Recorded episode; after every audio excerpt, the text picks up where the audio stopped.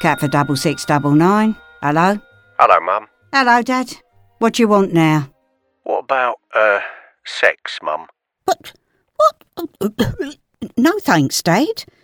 I'd rather be boiled in oil. No, I mean, uh, do you think sex is important? Oh, well, it is to you, innit? I shouldn't think you can get through the day without thinking about it 20,000 times. Well, I mean, could you manage without it? What do you mean, could I manage without it? I do manage without it.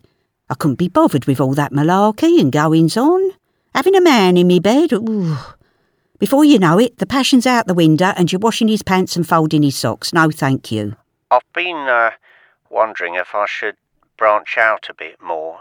Um, I've, I've heard about all these cults, Mum, and I was wondering if, uh, we should be exploring our sexuality. But, what, at our age? What, what are you on about? It's disgusting at our age. We're talking about whips and chains and all that, and going down to these nightclubs where they will go into a dark room and they don't know who they're carrying on with? Getting all toshed up like that Hannibal Lecter? Now, you leave it to the young people, Dad. I'd rather stay at home with me Bella and me chat and me telly. It's abnormal. And you can't manage it normal, so I don't know why you're even contemplating talking about it. I saw something about, um, dressing up in furry costumes. What, like a bear? Or a cat? I was looking at the cats the other day. Oh, yeah, my God. Even them poor souls ain't safe, are they? No, I mean, well, they're just so lovely and soft, aren't they? Um, I was researching on the internet as well. Oh, yeah, now we're getting down to it. Yeah, this is the nitty gritty, isn't it? The internet. Well, I, I discovered that there's these clubs you can go to and they all dress up like furry animals and do sex. Why can't you just stand there in your pants like normal people do, eh? Why have you got to dress up like a guinea pig or something? What? Oh, I get it.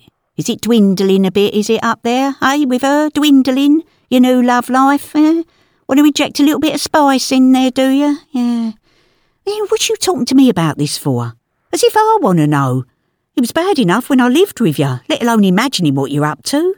Listen, as far as I'm concerned, sex is about romance and love. Not seedy, like you go on about. You don't hear Mr. Darcy saying, do you? Oh, let's go down to the cellar, Miss Bennet.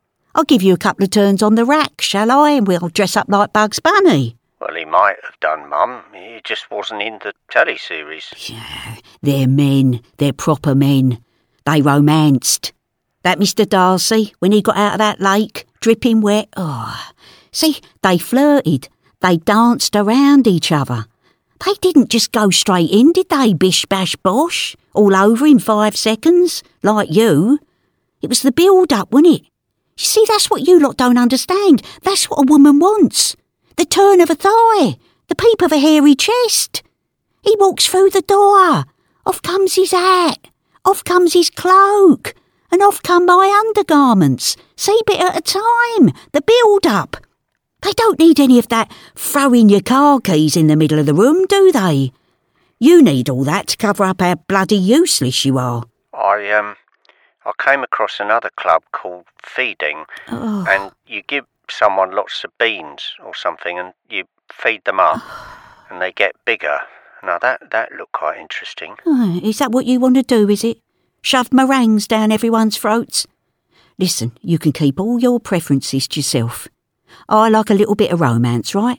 A little candlelit dinner, a nice chap who's got all his teeth, clean, sitting opposite me, telling me how beautiful I am. That's what I want.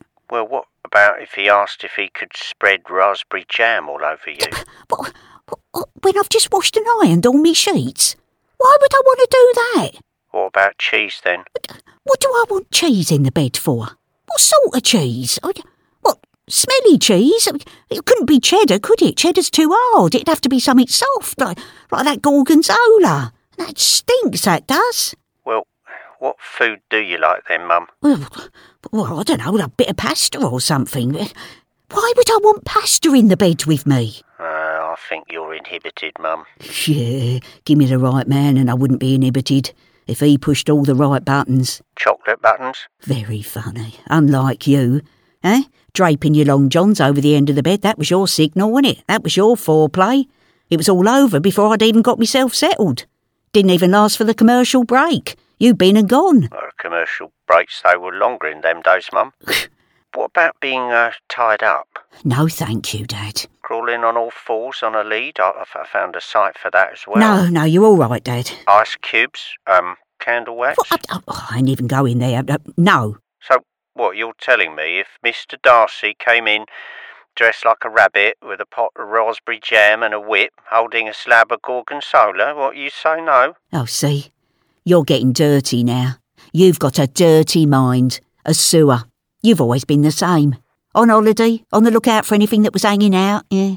And if it wasn't hanging out, you'd be imagining it hanging out. You're disgusting. You're dirt. I'm just more open-minded than you, Mum. I, I think that love should be shared. Yeah, well, you've shared it with most people in the country, I should think. Why would I want to be taken down some place with a lead round me neck? You keep your perversions to yourself, Dad. Okay, Mum. I'm off to brush the cats down now. Bye. Ta-ra, Dad. Catford 6699 was written and performed by Annie Aldington and Charles Armstrong. It was produced by Joseph Degnan.